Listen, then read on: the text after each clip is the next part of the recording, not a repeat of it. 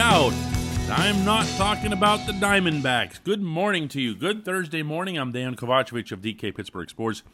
This is Daily Shot of Pirates. Comes your way bright and early every weekday morning. If you're into football and or hockey, I also offer up daily shots of Steelers and Penguins.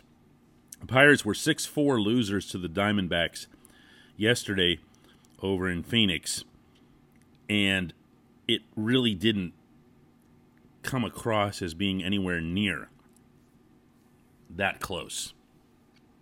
Arizona swept the three game set. Arizona's won four in a row. The Pirates have lost four in a row. And how does that conversation not dovetail instantly into next year's number one overall pick? If you haven't heard, the name that's associated with that, pretty much by everyone, is Elijah Green, a really promising young hitter who is seen as being something that this past class lacked, meaning a star type talent. Somebody who could potentially grow into something truly special. Now, things change in baseball constantly, especially at that level. It can be injury, it can be attitude, it can just be somebody else rocketing past you out of nowhere at times. It can just be an inexplicable drop off in performance. This is true across all sports drafts, but it is true times 10 when it comes to baseball. I've not heard anyone suggest, at least not anyone who is responsible, knowledgeable, and informed when it comes to prospects and prospect management, that Green would be that kind of player who'd be worth tanking. And yep, that's that's where we're going to go here because that, you know what? That's the conversation. As much as I bristle at that thing coming up, that's what the Pirates deserve to have everyone talking about after that debacle in Phoenix. That's what they deserve. So we're going to do that. We're going to do that. We're going to talk about tanking and the merits of it. Tanking can come in two different forms. Tanking can come in terms of, you know, actually just throwing games, in which case you're the Chicago Black Sox. That's not going to happen uh, in 2021 with all eyes on everything at all times. But then there's the more conventional kind of tanking, in which you just say, listen, this season's shot. We're going to trade Adam Frazier. We're going to trade Tyler Anderson. We're going to trade Richard Rodriguez. Uh, who else can we trade? Who else? who else we got? We're going to hang on to Bryan Reynolds, Brian Hayes, a couple other guys, and that's about it. Everyone else is available. Well, when that happens and when it bolsters the minor league system, which, to be fair here, is doing incredibly well, when that happens, you're going to leave the Pittsburgh team just bone dry. You're going to leave the Pittsburgh team with nothing or close to nothing.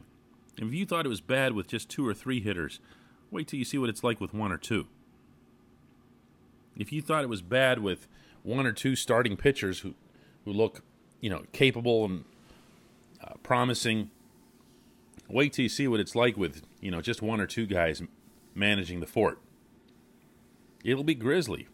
It's not inconceivable. It's not inconceivable. With this sweep, with this sweep, the Pirates' record is now 36 and 60. The Diamondbacks are 30 and 68. The Diamondbacks, you have to understand, at one point were so far behind the entire pack that it was seen as nuts that anybody could quote unquote catch them in this regard. But, you know, here it is. Here it is with a little less than half of the season to go. Here it is. This is is this what this is going to be about? Because that's sure what it looked like on the field in Phoenix. I want it on the record again that I am not in favor of this. I feel that the Pittsburgh Pirates, even at this phase of their build, are better served to win and set positive role models throughout their system and for their young players who are already in the fold. I feel there is greater value in that than crossing your fingers for a one or a two in the next draft. And oh, by the way, the Pirates aren't currently lined up at two. There are two other teams, quote unquote, again, ahead of them in the Orioles and the Rangers. So they'd have to lap the field to get to this number one. I'm not ruling it out. Once these trades are made, I'm not ruling anything out. I think they'll still try on the field. The guys will. That's what they're tasked with. They couldn't care less, the players, whether or not they get an Elijah Green or whatever. I don't really think that the manager or the coaching staff does either because lousy performance at the Pittsburgh level reflects way worse on them and way more strongly on them than anything that's happening in the minors. These guys have to have a self preservation gear to what it is that they're doing. But you know what? Keep playing like you did all week in Phoenix. You know what? I, will tell you what. Here's what's going to happen. Because this has been a strange team.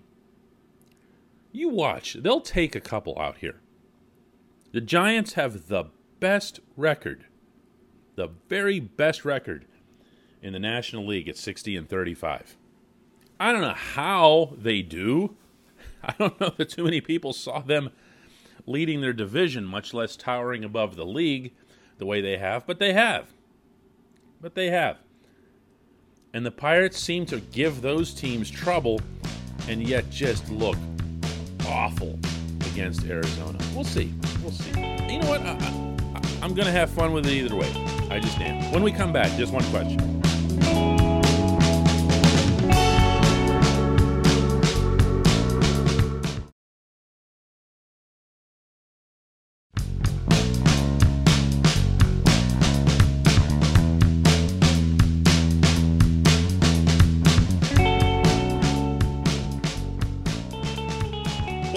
It's time for just one question that's brought to you always on this program by the North Shore Tavern, directly across Federal Street from PNC Park. Home to Steak on a Stone, home to multiple televisions tuned in to ball games. If you're looking for a great place to watch the Pirates when they're on the road, check out North Shore Tavern, directly across Federal Street from PNC Park. question today comes from Scott Chamberlain, who asks, Hey, Dan, is it a no brainer? That the Buckos buy out Gregory Polanco's club option for $3 million instead of paying his 12.5 million that he'd be due in 2022? The answer to that, Scott, is an emphatic skywriting level yes. Yes, yes, yes. In fact, in fact, I'm of the mind that they would have bought him out previously, had there been any option or plausible option to do so. We are now seeing what we had presumed about Greg for a while, and that is that he's got nothing left in that arm. He can't compete in the field at this level any longer. I'm sure he could get by in the minors with that arm. You know, if you all you got to do is be able to rainbow it into the cutoff man. But we're seeing again and again and again, and we saw it this week in Phoenix as well, where teams just go. They just go. As soon as they see that the ball has hit the right field, uh, they're going to run through stop signs at third base. They're going to do whatever they have to just to keep running because they know he's not going to be able to get the ball in. Uh, that's a fatal flaw. That's a fatal flaw for someone who's already got a big one in that he's only hitting around 200. There's no benefit to hanging on to him. There really wasn't much of a benefit to hanging on to him this season, except for the fact that the Pirates had absolutely nobody, absolutely nobody to play the corner outfield spots. We did see this coming in Bradenton.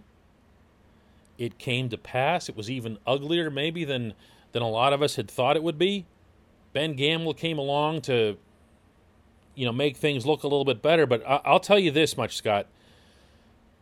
Once Colin Moran returns, and he's back at first base, John Nogowski's not going to sit. And I, I, I, always feel guilty when I talk about Nogowski. I feel like I, I need to preface it every single time by saying he's not part of the future. He's not part of the future. Well, he's here now, okay? He's here now. So we can talk about him.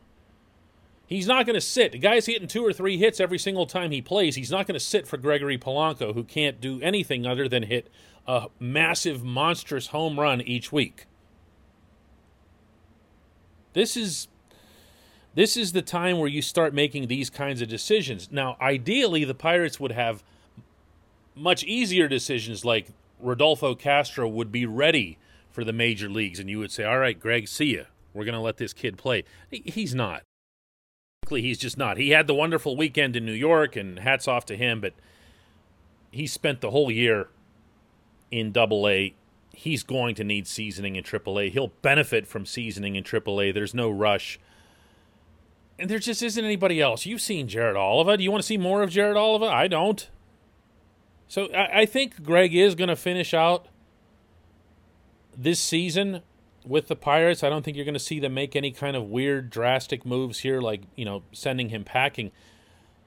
But I'll repeat doesn't mean he has to play, doesn't mean he has to be a regular in the lineup.